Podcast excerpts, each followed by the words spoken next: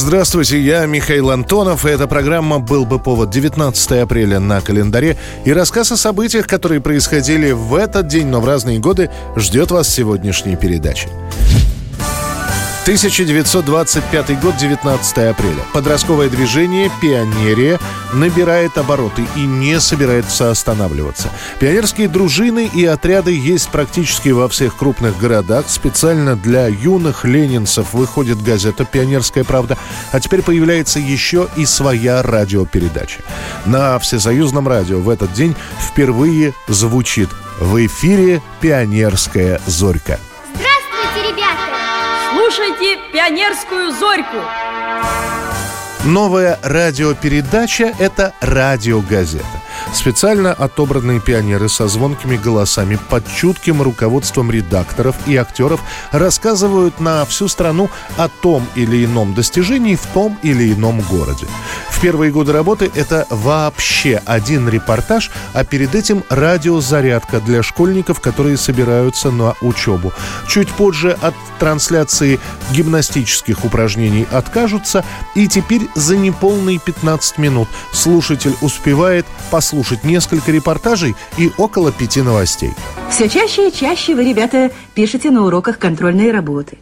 Готовитесь вы к ним, конечно, заранее. Каждому хочется хорошо и спокойно решить контрольные задачи или написать сочинение. А вот о том, как отличник Боря контрольную не написал, вы узнаете из фильетона Юрия Ермолаева «Обрадовал». Завершается передача «Пионерская зорька» какой-нибудь жизнеутверждающей песней, которая иногда писалась специально для программы. С 70-х годов после целого шквала писем о том, что часть пионеров не успевает перед школой послушать «Зорьку», ее будут транслировать дважды в 6.40 утра по московскому времени и в 7.40. Программа в 7.40 из-за своего времени выхода сразу породит серию анекдотов. 1943 год, 19 апреля, секретным указом для борьбы с засланными в СССР немецкими разведчиками для контроля над населением на освобожденных территориях появляется Управление контрразведки с аббревиатурой СМЕРШ, что расшифровывается как «Смерть шпионам». Когда мне это у вас возьмете? Ждем звонка. Ничего больше не остается. По всему видно. Опасный мерзавец. Или мерзавка. Имеете основания так предполагать? Нет, просто слово «вассер» – вода на немецком среднего рода, а на русском и вовсе женского – СМЕРШ занимается шпионами, диверсантами и разведчиками, причем разными. И зачастую это не так давно заброшенные или завербованные Абвером граждане Советского Союза. Главная задача СМЕРШа – установить новых шпионов, которые вполне могли, особенно на волне успехов советской армии, появиться на освобожденных территориях.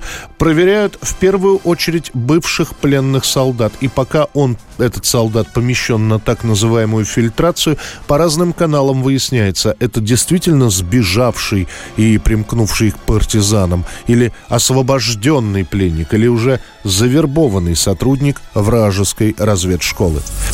Это... А где находится ваша часть-то? Должен заметить, товарищ капитан, что лес не самое подходящее место для подобных разговоров. А мы это офицеры комендатуры. Нам, значит, это положено. Кроме нас тут, понимаете, никого нет. А кто еще это может услышать. Еще одна работа по выявлению шпионов, точнее бывших полицаев, которые после ухода немцев пытаются выправить новые документы, переехать в другой город и вообще пропасть из виду. С 1941 по 1945 советскими органами, в том числе в большинстве своем именно СМЕРШем, будет арестовано около 700 тысяч человек. Около 70 тысяч из них будут расстреляны. Расформируют отдел «Смерть шпионам» только в марте 40 1946 года. 1999 год. На экраны выходит лента Станислава Говорухина «Ворошиловский стрелок», после которой начинает в обществе разгораться дискуссия о допустимости самосуда. Так это тебе, батя, плетка нужна? Плетка нужна вам, молодым, тело гонять. А мне нужна винтовка. А на нашем языке она так и называется, плетка, из-за звука выстрела. Слышал когда-нибудь? Доводилось. Звук сухой, хлесткий, как плети щелкнули. Оттого и плетка. Значит, мне нужна плетка с оптическим прицелом. Зачем? На охоту собрался. А оптика? Чтобы шкуру не испортить.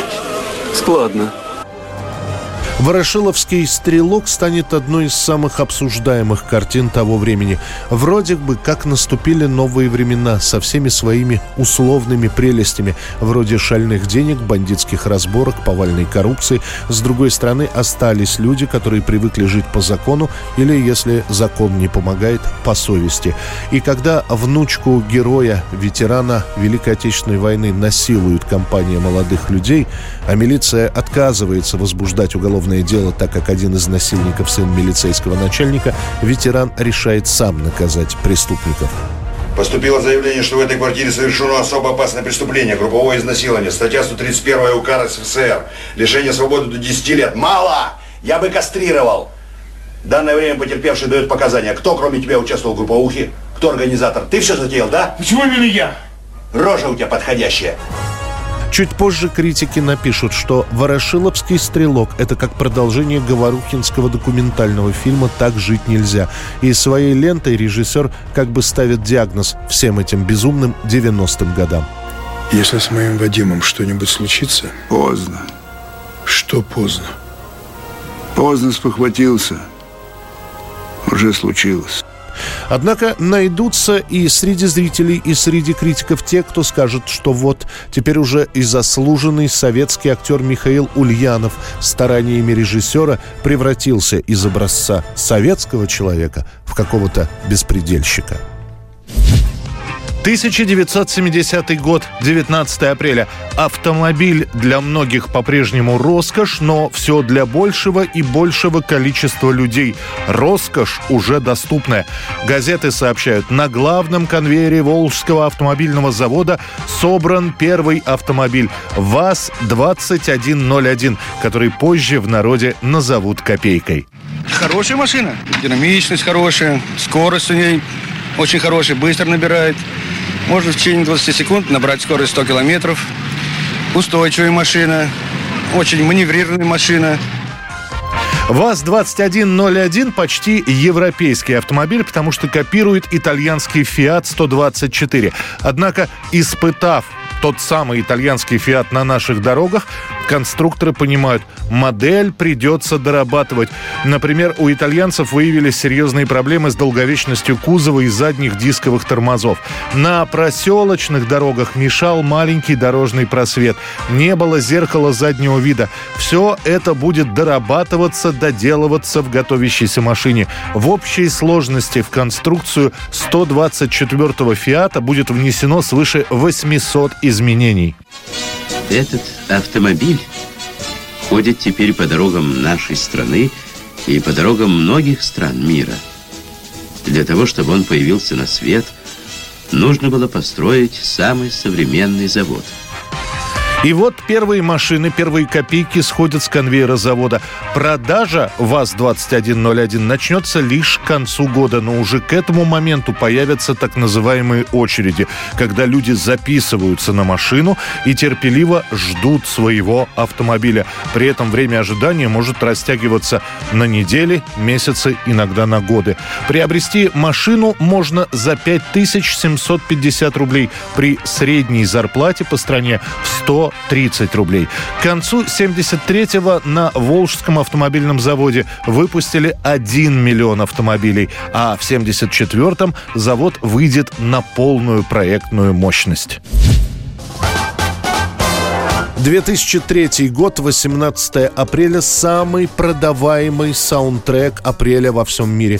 Звуковая дорожка к фильму «Чикаго», прокат которого идет уже 4 месяца, и критики с восторгом пишут, что своей работой режиссер Сэм Мендес вдохнул новую жизнь в жанр мюзикла. Причем все актеры в ленте поют самостоятельно. Рене Зельвегер, Кэтрин Зетта Джонс, Ричард Гир. В России, увы, лента дублирована на русский, переведены все песни. Самый распространенный интернет-поиск по музыке в русском сегменте интернета того времени – найти саундтрек к фильму «Чикаго» на языке оригинала. Это была программа «Был бы повод» и рассказ о событиях, которые происходили в этот день, 19 апреля, но в разные годы. Очередной выпуск завтра. В студии был Михаил Антонов. До встречи.